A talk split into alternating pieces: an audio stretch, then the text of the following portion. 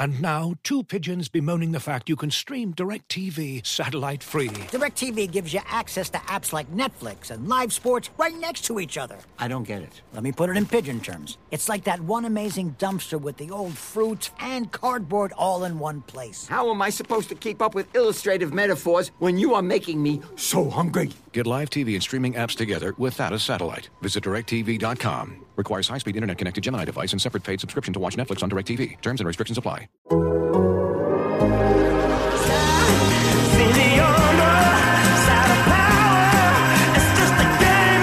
755 is real with David O'Brien and Eric O'Flaherty is on the air now. Hey, welcome back to 755 is real. I'm David O'Brien, Braves writer for The Athletic, and I'm with my co-host Eric O'Flaherty, former Braves reliever. What's going on, Eric? What's up, Dave? Not much, man. Just uh just waiting for these uh, Braves to kind of get some traction and get something going because it seems like every time they have a really good game, like a, a, a kind of a stirring, momentum building game, you know, where you Yeah. think, okay, this could be the one that turns like Saturday, where they give up four runs in the top of the eighth, then they score four runs in the bottom of the eighth and win. You're like, okay, this could be one of those games you look back Yeah. on and go, this one change. So when they, what do they do? They lay an egg the next day after after getting a lead, after building a 3-0 lead early. They get a two run homer from Dansby uh, in the fourth inning. And a game starts at 11:35. You're thinking, I got to win a series from the Padres. This could be big for the Braves. And things just went off the rails midway through that game. And errors, uh, not failing to capitalize on run with runners in scoring position, and then in extra innings doing what the Braves have done too many times the last two years, just not seem to. I don't want to say they don't understand how to how to play extra innings with that runner at second, but they do not utilize that runner at second the way they they should or, or a lot of teams do. They just have not found the formula yet. You know, whatever they try seems to backfire in extra innings. Like yesterday, Arcia tries to bunt to lead off the after the after the Padres failed to score in the top half of the tenth. You know, you're the home team. It's like, okay, this is this out. That's it. This is team. This game is there for you to win. You got all you have to do is get in one run because that team failed to score, and you got a runner at second with no outs. Arcia tries to bunt, puts down a good bunt, they would have won, but he hit it hard right back to the pitcher, and they throw out Contreras at third on a close play, but upon review, it was held up. It was over. It was over, uh, or it was uh, upheld, and they didn't. They failed to score, and then the Padres just blew it open in the top of the eleventh with four runs off of Stephens, uh, with another big error, and uh, his second second inning of the game for Stephens. He pitched great in the tenth, and then you know when when after the error, after the mistake, it came apart for him in the first. You know they start the eleventh with a double, so right there they get a run in. So Yeah. you're up against it, and then it just kind of un- undone. But anyway, uh, point being, every time they seem to to take a step forward, the Braves take a step or two back this year. So far, you know it's early, but that's you know you're, coming up on a quarter of the season. Quarter of the season feels like you can start putting weight into things. You know, I mean, it's when it's when it's one month or you know two or three weeks. It's it's kind of hard for me to get too excited or up or down about it. But you get through a quarter of the season, you start being like, all right, we're starting to see who we are, and it, it doesn't feel like they've found how they're going to win games or who they are. Like that identity is kind of Right. a little different this year. Right. And I keep thinking of them as you know the team before, uh, you know that always coming back and always doing these things. Um, but it seems like you know it's hard to bank on those comeback wins and late wins this year too.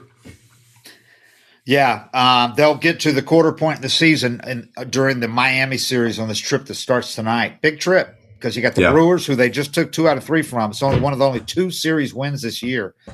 Um, and you know the Brewers, they just played the Braves last week, so um, and they got their good starters going again. The Brewers do, so that's going to be an interesting, interesting trip from there. Then you got an off day in Miami, and then you got a series against the Marlins, who are no pushover at all this year with that pitching staff they've got. So you need to have a good trip because when you, you're going to pass the quarter point of the season during this trip, and the Mets just had their worst ten game stretch of the year, five and five. Braves didn't make up a single, not even a half game on them in that stretch. Braves won Yeah. five and five in that stretch as well for the over their ten games.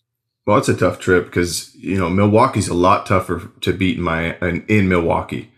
Yeah, You know, it's it's like No bringing doubt. them to your place is one thing, but there's just something about that stadium that maybe it's the enormous batter's eye or something, but hitters seem to hit there, you know, and it, Yeah. it's definitely a hitter's park. Um, different environment. It's uh, something about it, man. It's always tough to beat them there. And then Miami's the same way. It's a weird environment. They Yeah. always, you know, I think guys get a little bit too much of a taste of Miami when you're in Miami. You know, there's a lot of temptation there, whatever reason it is. There's always just weird stuff that happens when you go to Miami. You know, This and was just an off day. And if they're playing, yeah, with an off day, it, and that happens a lot. You know, you go into an off day in Miami, and everybody's got their family. You spend the whole day at the pool, don't drink any water And they're on Key Biscayne on the beach. on the beach, and the next day you can't figure out why you feel so It's just hot. exhausted after an off now. day. You just come in lazy. Yeah, you're not used to that humidity either. Yeah. But yeah, I mean, it's a tough trip. They'll have to. They, they need to have a good trip here, though. Um, it's going to be an interesting trip in Milwaukee because they've not named a starter for Tuesday, and all signs point to. Now this could change, of course, but all signs point to Spencer Strider getting his first start, and I'm really kind of uh, excited to see what he can do in a start. Um, one of the other options was that with Jackson Stephens being the opener, but that's out after he pitched two innings last night. Jesse Chavez has pitched twice against the Brewers this year and got rocked both times, once with the Cubs, once with the Braves. So I know the Braves are fully aware of that. And I would be shocked if they used him again after so soon after he gave it up in one inning last week against the Brewers. So that all signs point to uh, Stephens, uh, you know, rather than make a move, bring Elder up, that kind of thing. It's, and it's not like Elder has pitched great in his last few starts either. So um, uh, I think they will go with Strider, but we'll see. They haven't announced it yet. Probably won't until t- after tonight's game in Milwaukee.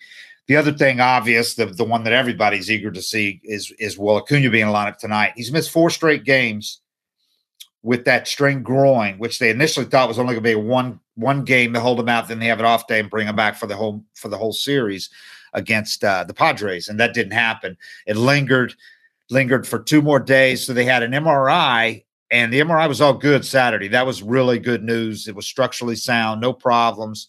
So they gave him one more day Sunday to see how he'd feel, and he felt a lot better after treating him all day Sunday. So it kind of depends on how when he shows up at the ballpark today, they test it, they see how they ask him how he feels. And if he play, if he can play, he's going to play tonight. But uh, if he doesn't, that'll be one of those where they have to consider doing a retroactive Yeah. IL because you don't want to go shorthanded again. Uh, you can do it. You can go shorthand easier now with the DH, obviously, but they're not going to want to do it again after using you know a lot of pitchers yesterday and then with the Brewers you know tonight. So I'm sure they've got somebody on the taxi squad that if they have to IL, IL him today, they can. Groins are tricky too because they're. It- It's hard to do a lot of pretty much anything athletic without using those muscles. I mean, it's like a low back. It all kind of connects your low back, your your core muscles, your your inner you know adductors and everything. They all kind of connect and work together. And any twisting motion, you're firing one of them. Yeah. That's all baseball is. I when I was watching him in that the game that he came up a little lame. I mean, you could see it. He tracked the ball toward the right field line, and he just looked like he wasn't really moving right. And that got my attention. And then I saw how he approached the ball when he was going to throw the guy out at home. And he made a great throw, but if you watched how he approached it, his strides were really short, like he was protecting something. Yeah, And I thought, shit, something wrong with him. Um, and then the next day, when they said, you know, his groin or he was, he was sitting out or whatever it was, I was like, that makes sense just based off of how he was moving, like he was guarding something. right. Um, The good But I news mean- being it wasn't the knee. It, that's what I was worried fine. about. Yeah, you know, I was worried fine. about the knee. And so that's a good news, you know, and when you rehab and get one thing all strong and you're protecting it Yeah. kind of subconsciously, it's easy to over, overuse another muscle. But I mean, he's in a tough position because when you come back from being on the DL or the IL for over, you know, almost a year, Uh huh. the last thing you want to do is be Yep. hurt again. So you almost get in this position where you're lying to yourself and pretending it's better than it is, or, or not. But mainly, you just don't want to deal with it. You know, after you've dealt with a nine month recovery, whatever it was on his ACL, anything else that comes up, your first thought is, it's not, does it hurt? It, like, is it painful? It's, I don't want to deal with this. You know, I don't want to deal with getting this better, Yeah. sitting out games, doing more rehab. And, you know, your, your tendency is just to try to ignore it or play through it or take some Tylenol or painkillers, whatever you can to get through it. But that's how another thing kind of spirals into another injury. So I, you know, if I'm him, I'd be really careful with it no matter how bad he wants to play. And that's the other thing. Jeff Schultz wrote a good column today about uh, they're in a situation with him. It reminds me of Bryce Harper at the start of his career when he was always nicked up because he played so Yeah. hard. He's always banging into walls. He's always diving. He's always, you know, that the play at first base Bryce Harper had, which was kind of real similar to a couple that Acuna's had, where he's trying to, you know, he's going full tilt, trying to beat out Lands on the bag. Yeah. lands on the bag wrong, and Acuna goes across the bag doing a safe sign twice. That's you know Falls he's going over, to trip yeah. when he's done that. But the point being, they play hard all the time, and Harper it took a few years of being you know nicked up, missing ten games here and there, to kind of not not I don't want to say rein it in because that implies that you're not playing real hard, but to be a little smarter about.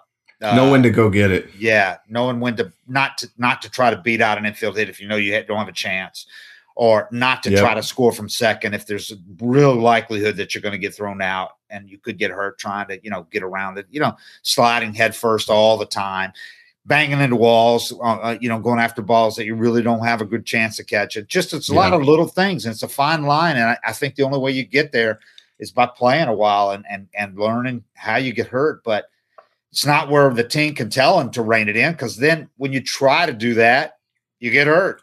Yeah. Yeah. yeah. You try to avoid mean- injuries.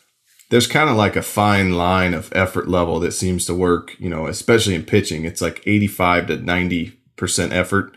You don't lose any velocity, you still hit your spots, and then you can tick up to 100% effort and you might gain 1 mile an hour, you know, and and you lose location. And and it's the same with like say a 10 10-1 ball game Acuna hits a, a, a slow roller to shortstop. Like there's this single right here. I mean, I know you want to see a guy play hard, but you can still play hard at 90%, 95% and not go that 100, 110% where you're risking an injury. And these are Yeah. the plays you're talking about where it's like unnecessary to go that hard Yeah. and the risk reward's not really lining up. And that's what he's got to taper in.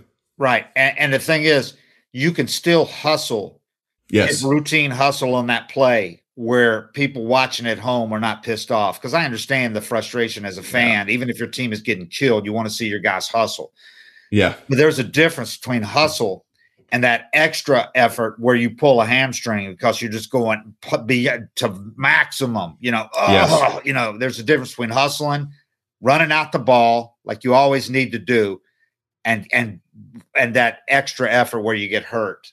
You don't have to go from that extra effort to half-assing it run to first like a pitcher would. You know, No, and that looks like crap. yeah, that looks and you bad. see guys do that, and when you see a guy do that, hit a ground ball to shortstop in an eight nothing game, and just you know lollygag, just Right. jog real slow all the way first. I'm out. He looks like you're quitting. yeah, You don't Yeah, ever want to look like you're quitting. You just you know you can't redline it all the time. You have Right. to pick your spots. You know if it's bottom nine and there's a ball in the gap, and you might have to lay out. You know you do it. Yeah.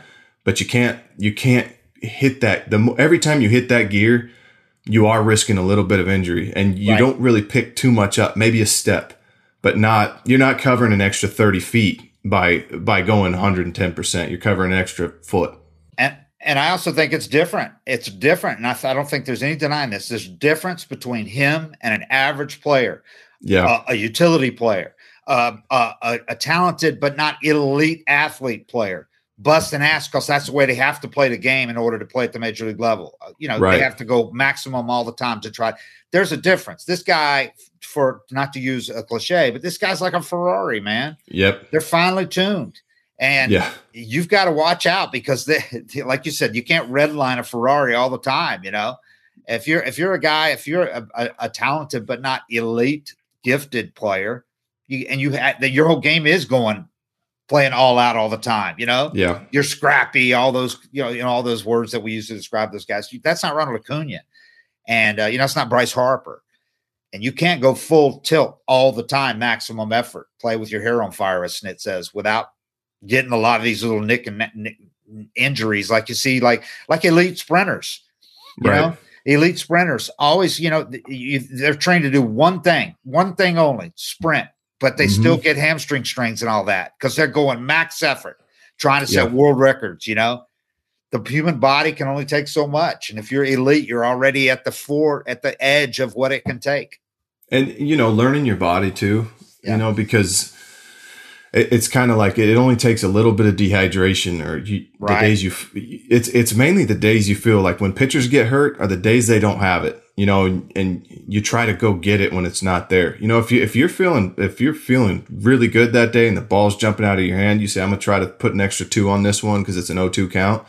It's usually an extra two and it's close yeah. to your spot. But when you're down like four miles an hour, the ball's just popping out of your hand, like, you know, like it's not even spinning and you're in a jam and you try to go get it. That's when guys get hurt. And it's the yeah. same with like a position player. Any day that you feel like I'm moving really bad today, your body's already beat up. You're already drained. You're already worn down. Maybe you're dehydrated, but you're not functioning at that high level that you're used to. And yeah. that's kind of, that's the tendency is to try harder. And, and even for him, you know, if he's, if, if he swings at 90%, yeah. He's not losing any power. If he right. barrels it, it's going to get out. But if he tries to go get it and, and hit it 550 feet, you know, those are the swings that you tweak something on. Right.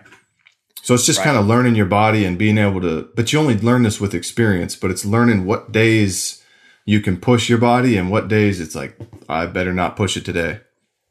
And, and, and, what you mentioned too is important too. Nutrition, man. When you're a young player, you're not thinking about that stuff. You know, you no. might listen to the trainers, but you don't listen to them like you when you get older, and it's important. You know, when you're young, yeah. you're you think you you don't. It doesn't matter, man. You you just go. Yeah. And and and being being hydrated and all that is so important, man. You can pull the you can strain stuff so easily when you're not. Yeah, it's just so important to be in tune with your body and and how you're feeling and and you know, it's like you see these guys that have these routines when you're young and they have all these weird exercises they're doing, but they've figured out their tendencies. Like, you know, my right hip gets tight. And You see this guy just doing this weird hip exercise when you're young, yeah. why are you doing that? Yeah. You know, because yeah. you don't need that stuff, but over time you start to need it and acquire it. And then, you know, you, you fine tune your maintenance program to where you can feel at that top level every day. But he's not there yet. But that's where it gets slippery is when you can just show up and play and you right. can just show up and swing as hard as you can. You can show up and run full speed. And it happens and you can do that until you can't. And then yeah. usually the way you find out you can't is with a new injury or a new strain. And then you're like, all right, I got to back off and start being careful. And like you said, a groin for a speed player, especially, you That's know, huge. or a pitcher with the lateral movement. The, the groin is not one of those, like the back is one of those things you can't just play through. You can't just take a pill and play through it or shoot it up, you know? Eric, let's hear from today's sponsors. Looking for an assist with your credit card but can't get a hold of anyone? Luckily, with 24 7 US based live customer service from Discover, everyone has the option to talk to a real person anytime, day or night. Yep, you heard that right. You can talk to a real human in customer service anytime. Sounds like a real game changer if you ask us. Make the right call and get the service you deserve with Discover. Limitations apply. See terms at discover.com/slash credit card. Looking for an assist with your credit card but can't get a hold of anyone? Luckily, with 24 7 US based live customer service from Discover, everyone has the option to talk to a real person anytime, day or night. Yep, you heard that right. You can talk to a real human in customer service at any time. Sounds like a real game changer if you ask us. Make the right call and get the service you deserve with Discover. Limitations apply. See terms at discover.com/slash credit card he said about uh, playing hard. He talked to, Schultz after the game yesterday through the translator. He said, "I think the best thing I can do is keep playing the way I play the game. If I try to do anything different, it would just diminish the game, and it would the game, and it would diminish the way I play." Snit said they talked. They actually talked to Acuna at some point about kind of not, you know, trying just to be smart, and uh, uh, you know, like what we were just talking about, like ground balls where you don't have a chance to beat them out, or a, maybe a fly ball you really don't have a chance to get to. You know, play it as a single instead of trying to make that diving catch. Yeah. Um, he said they talked to him at some point. He thought it was. He thinks he said I think it was last year. He said you got to be careful because you don't want him to get hurt because he's being careful. Right. You got to let him go. You just hope we get we get him back in there. Um, he said he plays his hair plays with his hair on fire. He plays the thing hard. He's done a really good job managing since the comeback from the knee injury too. He said he's gotten hot. He's on a, he's on base a lot. He wants to run, making plays in the outfield. Probably as he gets older and matures, he'll probably need to scale back some of that a little bit because of the wear and tear on his body. At his age, he doesn't want know anything but full speed ahead. But God bless yeah. him. Yeah, I mean, hey, it's it's fun to drive a Ferrari. Yeah. you know, I mean, I if if I had Jacob deGrom stuff or I had Acuna's legs, I'd be out doing something with it every day. You know, I just go run, but Yeah. it doesn't it doesn't feel good for me to do those things, and I, I don't know that there's a bigger rush than him using that full speed and laying out and making a crazy play or throwing somebody out from the warning track, and you're always kind of chasing that feeling. But like I said, I think you just you got to find that ninety percent. Yes, throw 101. I just I'm going to the park and just throw a fence today. if Syndergaard would throw it, you know, through 95 instead of 101, uh, you know, with every time he throws a fastball, he probably he might not be hurt all the time, but you know, Or if he decided, you know, being 6'5 and 230 and lean was good enough and I don't need to be 6'5, Yeah. 255 Yeah. and throwing 106, you know. but it's- exactly.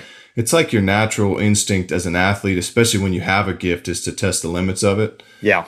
But Yeah. you kind of got to find those limits and then learn to live right below them. I thought uh, again we're reminded of how different this Kyle Wright is from Yeah. from past years because he completely got buried and sent down after that horrible start he had last time. What did he do? He came back and had one one of his best starts this time, like night and day. Five days Yeah. later, I thought he looked really good against a really good lineup yesterday. He looked great. And, it, you know, it's, I could kind of see the Boston start coming with his start against the Mets. You know, I mean, he battled through that start against the Mets, but he gave up nine hits. And so back to back starts, nine hits, three runs. The next start against uh, Boston, seven hits, Six four, runs, four, four walks. So, I mean, you're talking almost a two whip in back to back starts, walks and hits per innings pitched. Yeah, I mean, you're you're allowing double the amount of base runners you want to, and so I was I was just looking at it like this is going to be a big start for him because he's he looked shaky in one, and then the next one blew up, but he battled through it, which is the the big part is battling through it, and then this next start coming out and just put it behind him and have another good one. You know, I mean, it's it's like you said, it's really emphasizing the difference in him now of being able to put starts behind him and and make adjustments. he took a one hit shutout to the sixth inning. Yeah, I mean, uh, oh no, they got they got a uh, run in the fifth on an infield hit and an error. So he had an unearned run and one hit through five innings, and then pitched a perfect sixth. And then they got he faced three batters in the seventh, gave up a he looked gassed to me at that point, but uh, he said it was just a matter of they had, they took a couple of good swings. Uh, faced four batters in the in the seventh uh, to the second and third. He gave up a first pitch double and a second pitch single, and then they had another error, and then he came out. But uh, until then, he was in complete control. Three of the three of the runs against him, only two. Uh, I'm sorry, only one was earned. So he goes six and a third, three hits, three runs, one earned, two walks, nine strikeouts.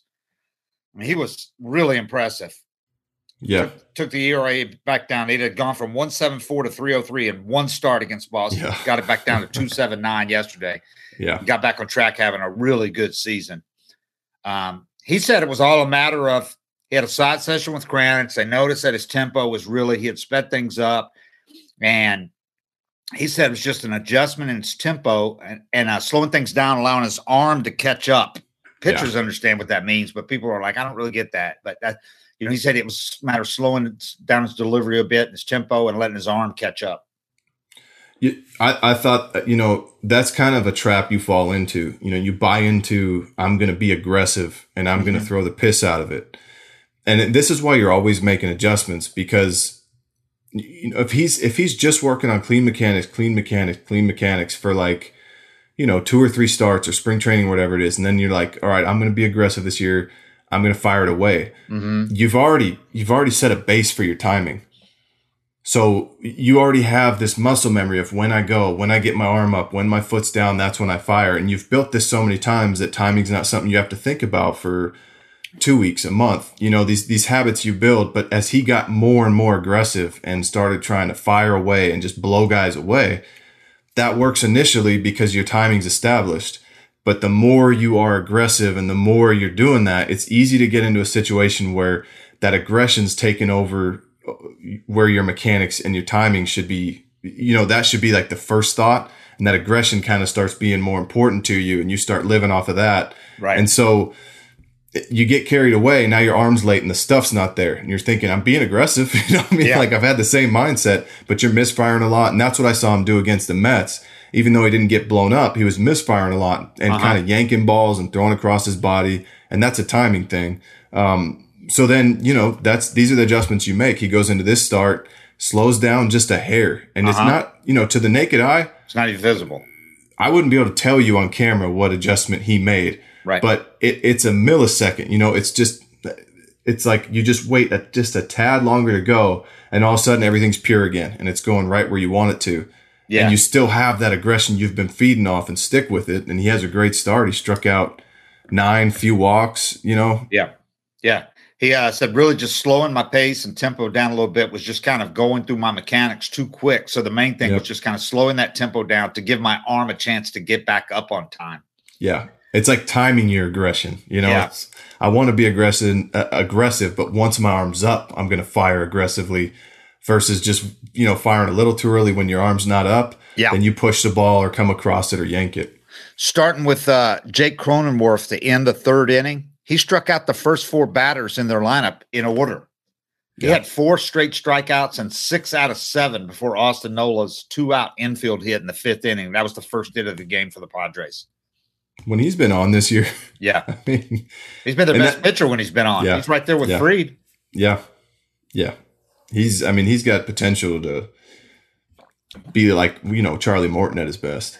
And the other the other big one, obviously, on the weekend was Charlie Morton's bounce back. I mean, Yeah. that was huge for the Braves to see, just to see that, okay, because he's old, and to see that he's still got plenty left in the tank and he can still not just be good, but be top of the rotation good against a really good team with the stuff he has. That it's not like it abandoned him. And we said all along the stuff was still there. It was like maybe a half mile an hour below his average velo. The breaking ball was still was still sharp, but the uh, spin rate was still as high as ever. It just wasn't moving quite as much, and the command wasn't, and they weren't they weren't chasing. Well, he got a lot more chases the other day, and he got 15 swings and misses. Which remember that one game he didn't get a swing and miss until like his 30th pitch. Yeah. And it's it's the same thing with him. And you know, that's why you have confidence in, in veteran pitching a lot Yeah. of times is because they've been through what Kyle Wright's going through now. And now Kyle Wright has another key. When when he feels like he's yanking the ball or pushing it or his timing's off, he can just think, just slow down, you know, just a tad. And sometimes you have this this thought where you're like, I'll slow down a tad. And you're like, shit, I got lucky. That's that's the fix. And then everything's just right where it needs to be again. And for Charlie, you know, I'm sure he has he's battling aging and, and getting a little older, this new ball. But for him to find that fix, you know, it's it, he's not just stabbing in the dark randomly. He has kind of a lot of things he can go to. So you expect them to the veterans to find those keys faster. Yeah. But I thought that was a huge start for him just because it's you could tell he's been off and searching for it for most of the year. The other thing yesterday, the thing that kind of pointed to two big problems they've had early in the season, um, which were not expected, were the defense has been shaky. It's not been sh- nearly as sharp as it was last year. They have 18 errors, which is, you know, and that's not a great way to measure defense, obviously, but they have 18 errors in 35 games. It's right in the middle of the majors. Only four teams made fewer errors than the Braves last year. They had 71 for the whole year. They had three errors Sunday, like I said, by three of their defense and the infielders who just guys you don't expect to do that. Yep. They were tied before the three errors Sunday. They were tied for 18th in defensive runs saved in the majors. The Fangraph stat that's there. They were with just two, and right behind them, Tigers, Rangers, Athletics, Royals. So that's not great company there. Yeah. The Astros led the majors with 23 defensive runs saved before Saturday, and the Angels were second with 18. And you've seen what those teams are doing. Yeah. Yeah, defense matters. Yeah. The uh the other thing is is is runners in scoring position. And that we've talked about that before. And that's one of those things that can be cyclical because remember they weren't good with that last year early in the year either for much of the first half. And it wasn't until they made some trades and some guys got hot. You know, there were guy like Freddie Freeman was hot pretty much the whole year there doing that. But until they got Duvall back in the trade, picked up a couple other guys in trades, you know, and uh, Eddie Rosario got hot, Soler got hot, all these guys got hot, and some other guys started doing it. They weren't very good with runners in scoring position, but they were great at it down the stretch and in the postseason when it mattered. And it was night and day, the difference. And they just haven't done it so far. Um, they've striken out a ton. They've been doing that all year. They have 334 strikeouts, most in the NL. Um, They struck out 12 times in seven innings against Sean Manaea. That dude was awesome Saturday, by the way. Yeah. And then they struck out 16 times in the first 10 innings yesterday. It's hard to win like that. Yeah. I mean- Everyone in the lineup struck out at least once. Seven different Braves struck out twice yesterday. I, I wasn't I wasn't able to watch yesterday's game, but I can just tell you. I mean, Kyle struck his fair share out too, but it's it's it's really hard. I mean, this is I think this is something that's just lacking in the game. Um, is just the situational put Yeah. the ball in play type of stuff. The because you've been able to rely on the three run homer. Yeah. You know, up Yeah. up until this year where the ball's not getting out. I mean, I'd have to go back and watch games and recalculate the scores of if these warning track fly balls, what the Braves record is. You know, these like there's been balls Ozuna's hit, uh, Olson's hit that you're like, you know, that's three runs Yeah. right there last year, and it's not there. And then the Yeah. situational hitting doesn't come back to bite you. Yeah. That one run you need to squeeze across in the tenth or the extra inning rule, you know, those things don't come back to bite you. But Uh, yeah. I feel like it's the game's got to.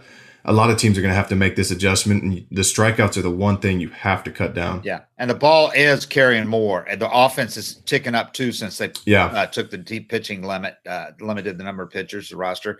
Um, but the offense that the ball is carrying more, you visibly you can see the difference. Yeah. There's balls now that are going five, ten rows deep like you expect, rather than just coming straight down at the warning track.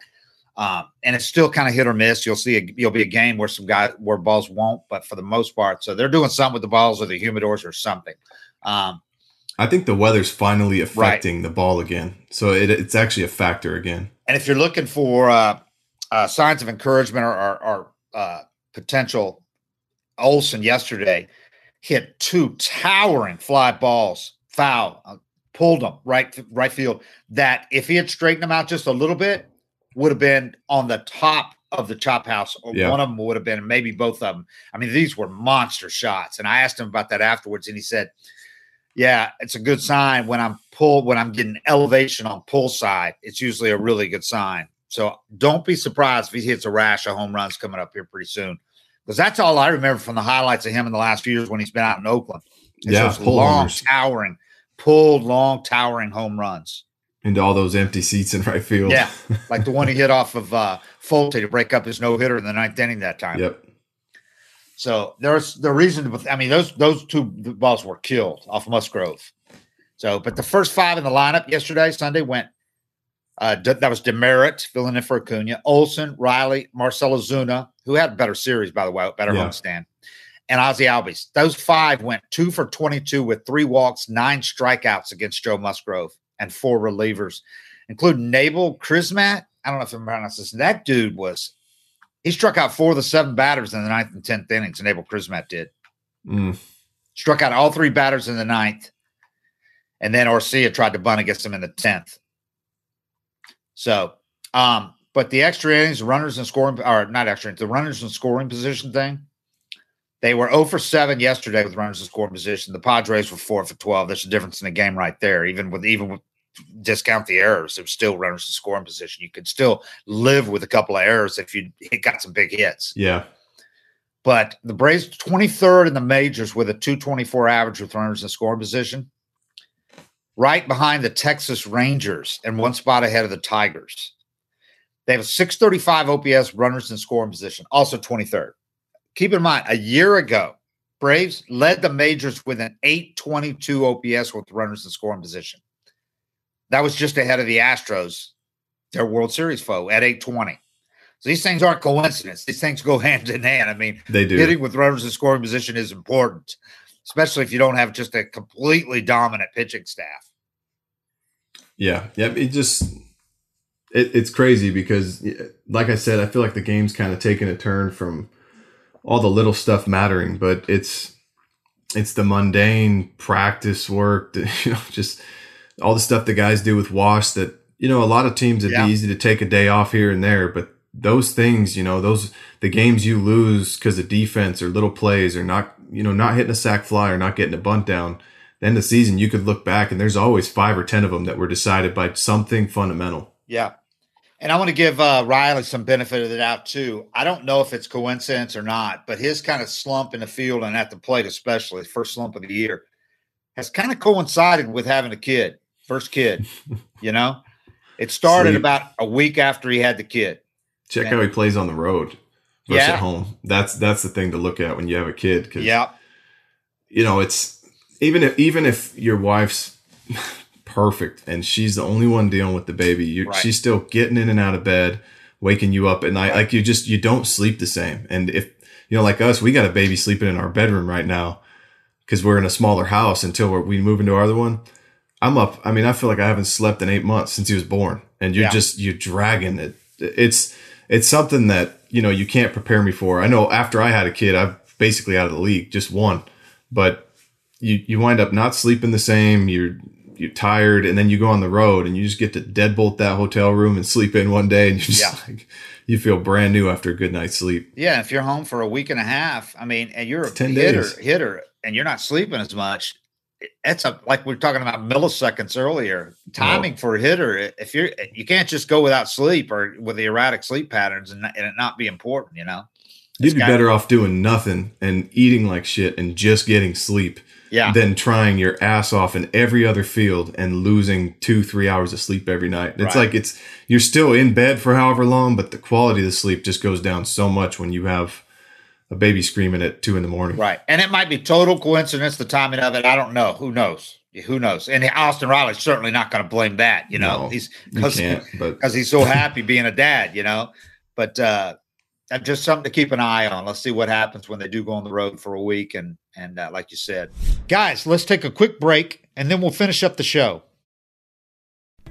As you've probably heard by now, we've teamed up with BetMGM this season. We'll be using BetMGM lines to make all of our picks, and we'll have special offers for our listeners each week. If you haven't signed up for BetMGM yet, use bonus code The Athletic, and you'll get a one-year subscription to The Athletic, plus up to a fifteen hundred dollar first bet offer on your first wager with BetMGM. Here's how it works.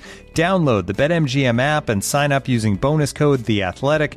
Make your first deposit of at least $10. Place your first bet on any game and claim your voucher for a one year subscription to The Athletic. See BetMGM.com for terms. U.S. promotional offers not available in D.C., Mississippi, New York, Nevada, Ontario, or Puerto Rico. Gambling problem? Call 1 800 Gambler. Available in the U.S. Call 877 8 HOPE NY or text HOPE NY 467 369 in New York. Call 1 800 NEXT STEP in Arizona. 1 800 327 5050 in Massachusetts. 1 800 BETS OFF in Iowa. 1 800 270 7117 for confidential help in Michigan. 1 800 981 0023 in Puerto Rico. First bet offer for new customers only in partnership with Kansas Crossing Casino and Hotel. Don't forget, if you haven't signed up for BetMGM yet, use bonus code The Athletic, and you'll get a one-year subscription to The Athletic, plus up to a fifteen hundred dollar first bet offer on your first wager. And now, two pigeons bemoaning the fact you can stream DirecTV satellite free. DirecTV gives you access to apps like Netflix and live sports right next to each other. I don't get it. Let me put it in pigeon terms. It's like that one amazing dumpster with the old fruits and cardboard all in one place. How am I supposed to keep up with illustrative metaphors when you are making me so hungry? Get live TV and streaming apps together without a satellite. Visit DirecTV.com. Requires high-speed internet-connected Gemini device and separate paid subscription to watch Netflix on DirecTV. Terms and restrictions apply. With runners in scoring position two outs this season, those are really big. Runners in scoring position and two outs. The Braves have hit 234 with a 652 OPS. The OPS is 21st in the majors. Last year, the Braves had a majors leading 848 OPS with runners in scoring position and two outs. 22 points ahead of the next best in the majors last year, the Dodgers, 826. So you're talking about, about basically 200 points difference so far. And it's early. We're almost a quarter of the way in the season, though, and Braves could get this turned around. And they did a lot of that damage last year after they made the trades and all that. Yeah. But that's where they are right now. And if you don't think that's going to have a bottom line effect, you're crazy. I mean, that's 200 points OPS. Their 273 average in, in those situations was 11 points better than any other team last year. Runners in scoring position, two outs. They were the this best where in it the seems like every game's decided on that. You know, you get you get Yeah. some reliever on his heels, and you got bases loaded, one out, and a guy comes up and pops up. yeah. You Yeah. know, and it, it's the mindset of a reliever after that one bat at bat in a big situation. If I'm pitching and I get that infield pop up, bases loaded, one out, Yeah. I'm already out of it in my head. Now I just have to get any out possible. You know, I mean, it's a, it can be a line drive at somebody. It's how your confidence changes when you get through some of those at bats. And, and it's like so many games get decided by that big at bat, bases loaded. You know, you have to hit in those situations, and it kind of like for the team. You know, once one guy does it, Yeah. because that was their identity. It's that's what we do, and and you have that mindset. This is what we do when we're in these situations. This is when we're at our best. And if this guy doesn't get a hit, the next guy will. If and so if you come up in that situation, bases loaded, one out. I just got to put a good at bat together. You know, I might get some bad luck, but the guy behind me's been getting big knocks too, and this is our team identity. Yep. And it takes it's kind of like it takes success in those situations to start building it. Then the pressure kind of fizzles out, and guys start getting knocks. And they totally feed off each other in those innings where they put together. It's not a coincidence they had one of those huge innings against the Mets where they got like four hits in those situations. They had, they had a seven run inning against the Mets two weeks ago. Then they had that huge inning Saturday night Yep. against the Padres. Same thing. Hits with runners in scoring position. One guy gets one, next guy gets up there. Let's go. Keep doing it. And when nobody's doing it, it, it, it affects a team, especially a team with a bunch of young guys that haven't really done it year after year after year. You take Yeah. out Freddie Freeman, and you know, um, And he was the. I mean, even if he didn't get a hit in that at bat, he was the king of it. He got it was a freaking battle. You know, Yeah. I mean, if you're a pitcher and you have Freddie in that situation, and you have to throw him like nine pitches, and he's fouling everything you got off, Yeah. and then you get lucky Yeah. on a on a hard hit line drive. You know, I mean, it's a grind to get through. Yeah. And however many times, you know, it seemed like he always got the big hit, but Yeah. How often did he flick his bat and keep alive with it? He, he could do it like six, seven pitches in a row. Just stay alive, just effortlessly.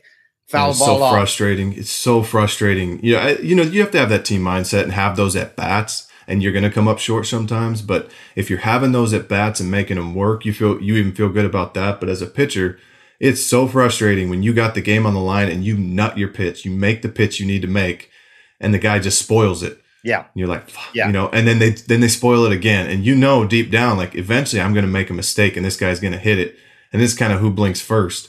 But when you have a whole lineup approaching you like that, Yeah. Yeah. And Freddie was uh like like Hosmer's the kind of guy that does that, you know. yes, These guys that doesn't show up in the raw numbers a lot of times either.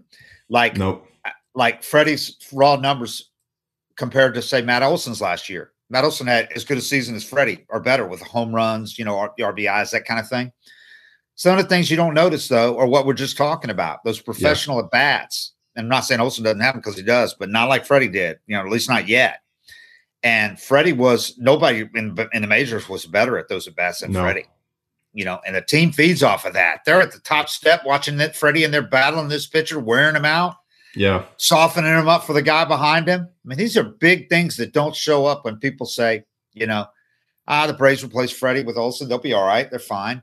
And Olson's a damn good player. They're, they're Yeah. maybe the two best first basemen in baseball or close to it.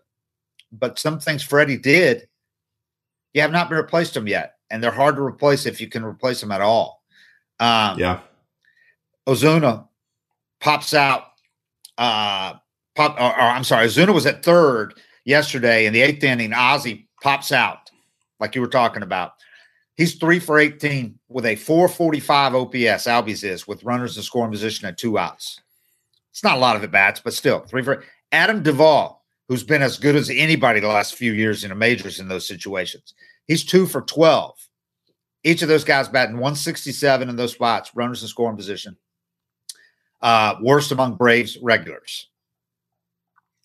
Riley is five for 24 with runners in scoring position at two outs, six strikeouts, 532 OPS.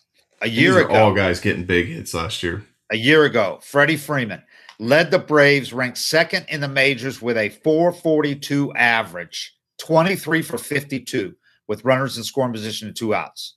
He had a 574 OBP and 1151 OPS and 68 plate appearances in those situations. 574 OBP. You know what else too is when you go through an at bat with a guy like that with the game on the line and you get a taste of it, and they're on deck. Yeah. You're pitching to the guy in front of them. Like I got to get because I don't want to go in that battle with this guy again. You can you can feel the guys that you face Yeah. that are extremely comfortable in that situation. And you can feel the guys. I always knew which guys were on deck that I'm like, all right, if I get this guy, the dude on, on deck, I know him. He's going to try to be a hero. I throw a sinker down away. He's an easy out in this situation. If I face him five nothing, Right. He's not a good matchup for me. But this situation with his aggression and him trying to be a hero, all I got to do is get the guy in front of him right now. So this is my big at bat. Yeah. And when you have the the opposite, you know, when it's Freddie's on deck or whoever's on deck, it, like Chase Utley did that to me. I could get Chase Utley out most of the time, but when it was a big situation, he made me extremely nervous. You know, just because the quality at bat I knew he was going to put up. But then he had Howard on deck, Yeah. and Howard could have Howard could have been bat, batting 500, but I knew all I had to do against him was execute, and he was a good matchup for me. Yeah. So I was, if I get through Utley, I'm out of this situation, and that's kind of the mindset of if you've been to Truist Park and you've had to freaking grind against these three, four guys, you're already kind of taking a loss in your head, you know, because you, you know the odds are against you and how they are in these situations. Yeah. And it's it's crazy that a, when a team is like, it feels like a team's attacking you. That's how the Phillies used to feel when they were on that run. You felt like when you got in those late big situations, it was the whole team was having these similar at bats and attacking you in this certain way. And on the opposite, when you face the teams that come up and big situation, nothing lets the air out of a stadium more than a guy coming up and swinging first pitch, Yeah. popping up or grounding into a double play. It's like, I'm out of it. And Yeah. you know who those guys are. So I think, you know, part of that is just the fear of Freddie not being there and having those at bats can change things too. Overall, in run, with runners in scoring position last year, not just two out, but all runners in scoring position at bats. Freddie was fifth in the majors with a 352 average last year, third with a 481 OBP. The OBP was only behind Juan Soto, who's a freak, and Yeah. hitting hitting savant, and Bryce Harper, who was the MVP right last year. Yep.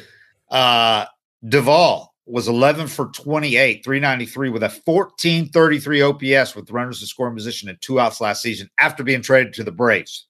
And for the year, Duvall hit 368 with a 1260 OPS in those spots, fifth best in the majors. Riley last year hit 346, 967 OPS that tied for 24th in the majors in runners scoring position with two outs last year. Albies hit 286 with a 1033 OPS that was 17th in those situations. So the Braves last year had four of the top 25 in the majors in OPS with runners in scoring position two outs. Three of the top 11 in the NL. Yeah. And it's, you know, it's, That's huge. I mean, it's where so many games are decided. And I think about Freddie too, you know, or, or anybody that's big in those situations. The guys you don't want to face in those situations as a reliever are the guys that are willing to take their single. That's what made Freddie so tough. Yeah. Is he, you know, in your head, I can't just get a free fastball away because he'll just slap it to left and it's two Right. runs. Right.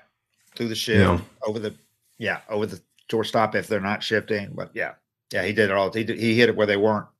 Um, took what, hit where the pitch was thrown, took a walk. Don't- Yeah, He was it's an art. It's an art to perform in those situations, taking what they give you and staying within yourself. Yeah. Um, and that's why I had this debate this morning. I was online on Twitter with a few people who said, we're talking about the Braves last year, that they weren't a great team. They just got hot at the right time and won it. I'm like, you can't argue with me that the Braves weren't a great team after the trade deadline. In August, September, and October, look at them statistically, whether it's starting that. pitching, offense, runners in scoring position, bullpen. How were they not a great team? They were a I- great team, not a good team. They were a great team after the trade deadline, and that was a different team than the team for that. They rebuilt the entire outfield, and that Yeah, not was a- only yeah, not only defensively, but the lineup to entirely changed when you added those th- that four guys. Plus, what you did in the clubhouse, you brought in the Joc Pedersons, Eddie Rosario, Soler, and don't forget Voter. Man, people might might smirk at Vogt, but he had a huge impact in the clubhouse when they bring him Yeah. over right out of the All Star break with Joc Pederson. Big impact in the clubhouse, loosened things up entirely. So, I mean, that was not a good team that got hot that team after the trade deadline was a great team, and they they had the second best record regular season, and then they just crewed. They didn't even get taken to seven games in the postseason. yeah. That's not getting hot at the three months is not getting hot at the right time. When the Cardinals did it Yeah, and exactly. beat us in the wild card, that's getting hot at the right, right time. And the Cardinals and the and the Marlins went in as a wild card and won the World Series. The Braves didn't go in as a wild card; they took No. control of the division against the Mets, and and then they beat the Dodgers with home field advantage. The Dodgers had right. Yeah, and the and, and the Astros.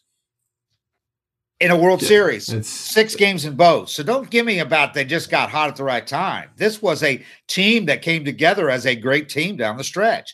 But I just gave you those numbers with runners in scoring position for the year.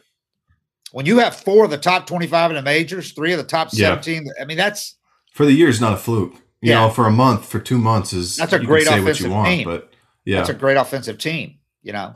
And part of that's And just not the depth, you know, the the depth of Yeah. everybody in the lineup hitting makes it so you have to come see somebody. Yeah. Yeah. Yeah. They feed off each other. Somebody's somebody's gonna get that hit. So yeah, and then uh, this year you take out the two-out qualifier, and here's what the Key Braves have done this season with runners in scoring position. Okay, Riley is six for 40, 150, two walks, 11 strikeouts, 484 OPS. Ozuna six for 37, 162, 391 OPS. Albies five for 28, 179. It's got a 485 OPS. Olson six for 25, albeit with five walks, but he's hitting 240 with an 835 OPS. Those are the lowest four batting averages on the team with, with uh, Yeah. among Braves with at least 15 plate appearances in those situations. And those are key guys. Yeah, it- Duvall was fifth in the majors last year with that 1125, 1124 OPS with runners in scoring position. Hit 326 in those spots. He's hitting a healthy 292 with 887 OPS and 24 bats this year with runners in scoring position. But him and Dansby, who's hitting 364 and with runners in scoring position, they're the only Braves regulars hitting above 240 in as many as 20 at bats in those situations. d'Arnaud, team best nine for 18. One, only one strikeout. But after them, after those three, it falls off fast. Well, and I think if you look at it, you know, there was a cluster of guys together that were hitting with runners in scoring position, Yes. right? So Yeah. when you're when you're a pitcher trying to manage this, you know how you want to manipulate an at bat to get to the guy and the situation you want. Where uh, you're not gonna you're not gonna pitch around a guy to get to Freddie. You're not gonna pitch around Right. You know you're not gonna pitch around Olson if the guy behind him's hitting. With the bottom half of this lineup eh, struggling, you you get to a point where you're like, you know, Ozzy's coming up and you know he does damage, you know he's a threat. You can afford to pitch him extremely careful and and focus on the next guy. And and go on the next guy after that. It allows you when when there's parts of your lineup that are really struggling, especially two guys in a row, it allows you to manipulate the inning to where Yeah. you get to this situation you feel confident about and now you're back to I just have to make pitches. But when you had Freddie, Ozzy, Riley, and then Duvall, you know, after them, all raking in, in big situations, you had to face somebody and you had to see one of the guys. And I think they know that the hitters know that too. You know, Yeah. the hitters know I don't have to do this. The next guy will get him if I don't. So that allows them to be patient and not try to do too much. And they had guys sprinkled throughout the lineup last year. You had your Rosarios and guys Yeah. like that at the bottom of the order, uh, you know, uh, in the middle of the bottom of the order. You- That's who they were choosing to go see. You know, Yeah, they were choosing to go see. bottom of the order. they were choosing to see those guys and then when those guys are coming Yeah. through and they're and they're firing it's like you're eventually giving it up and losing the game You had so many huge innings last year, multi-run innings, crooked number innings that you're not getting this year because of what you just talked about. You're just not getting those innings. And the result last year was that bullpen was so good, they knew if they just Yep. kept it where it was, that offense was going to have most more games than not was going to have a big inning. yep And this year they can't rely on that offense to produce a big inning, at least not yet. they will So- i think they will but I think they you- will too. You got to get guys firing deeper into that lineup because you know, that was something i really learned as my career went on was how to manipulate an inning and that you kind of unintentionally intentionally walk guys you know Yeah. Mike Morse comes up in a big situation and LaRoche is on deck. I'm like, here you go, Mike. If you want to chase a sinker, you know, Yeah. four or five inches off the plate and hit a ground ball, you're welcome to. Otherwise, go stand at first, and I'm gonna I'm gonna get LaRoche. You know, and it, it Yeah. kind of it, when you have that confidence as a pitcher, it's it's incredible how many times guys come up and try to be a hero and give you that free out when you weren't even trying to interact with them. You know, like Yeah. I'm trying to send you to first base, and they still want to hit. Uh, but when you Yeah. have a lineup that's weak in that bottom half, or certain guys slumping on deck, you know, it just it gives the pitchers too many choices in how they want to attack your lineup. Yeah. And the strikeouts, man, with the runners in scoring position, that they just got to cut those down. Jesus. I mean, even Acuna, even Acuna. Now, granted, he hasn't had a tough time to really get on, on track yet, but he's he's struck out in five of his 10 at bats with runners in scoring position. A couple of those were questionable calls looking. Yeah, looking- Heredia has struck out in five of his eight at bats in those situations. Very small sample size, but that's a lot of whiffs, man. where you didn't Those even put the ball in play. those are results for me of trying to do too much and and not taking what's what's coming to you. You know, striking out looking's I wouldn't say trying to do too much, but Right. When you see a guy come up bases loaded, I mean, there's nothing more, you know, encouraging as a pitcher or deflating for an offense is some guy just comes up hyper aggressive and you can see it when they get in the box. Yeah. This guy's going to try to be a hero. So Yeah. you test them with a slider in the dirt and they chase Swings it. at the first pitch. Swing at first pitch, you're like, all right, now I'm a 1. Well, now I got one to burn. Let's throw another one in the dirt. And they chase that. It's like I got four more pitches to strike this guy out. Yeah, it's like those at bats. When those at bats start with a swing at the first pitch uh, against, especially against a guy that just loaded the bases, walked a couple of guys or something. That's when you're like, Yeah. oh, this ain't going to end well. It's just not smart baseball. You know, you Yeah. gotta let you gotta let a lot of these pitchers hang themselves.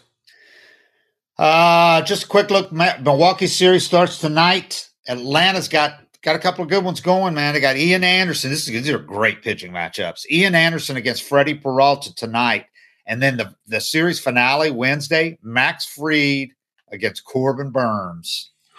I'm gonna take the under. That's going to be a good one. And then in the middle Yeah. game, they got Adrian Houser going. He's got a 3.86 ERA, and like I said, it's probably going to get against Spencer Strider, although that could change. I'm not. They haven't said.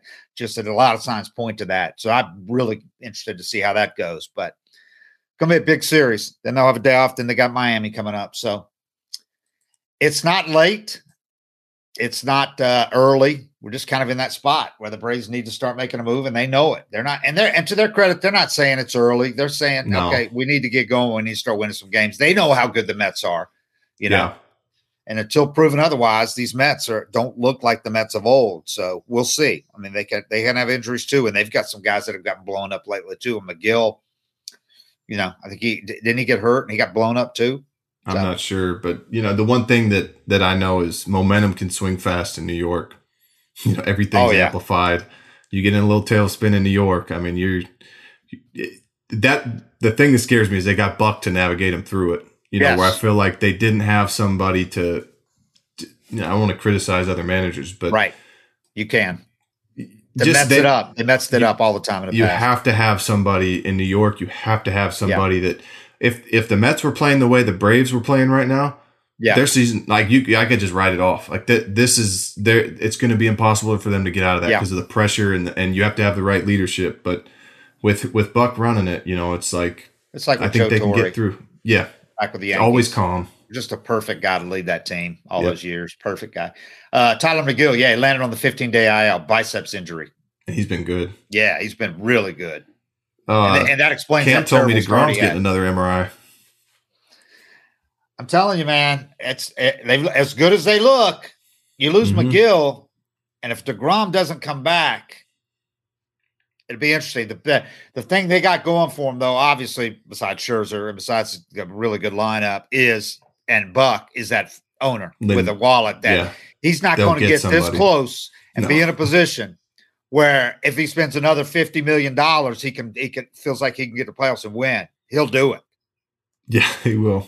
This isn't a corporate thing where they have to meet over and talk about this guy. Will be like, that's what we need to do. Do it. So that's the thing you got to keep in mind. They will go out and add some big salaries if they need to.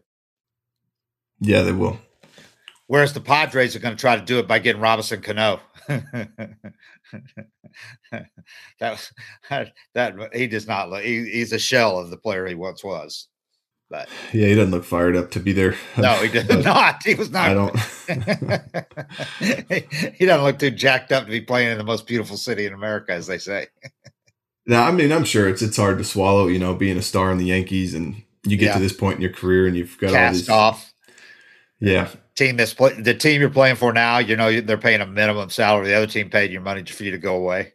yeah, it's a tough spot. I, I, don't know if I'd be feeling great about myself either, but you know, it, it's better than winding up on one of these teams that's rebuilding or not. oh yeah, no trying. shit, man. You landed in the That'd right be- place. Living in San Diego, playing for a contender. I bet he'll be fired up when they play the Mets. Yeah, If Yeah, he's he not, then, if he's not, then he's just dead inside. All right, we'll talk again. We'll do one of uh, one of the room things during the week at some point, maybe on the off day, and talk to you guys and see what your what your questions are. I got a feeling what some of them are. yeah. All right, seven fifty five is real. Appreciate it, everybody. Thanks.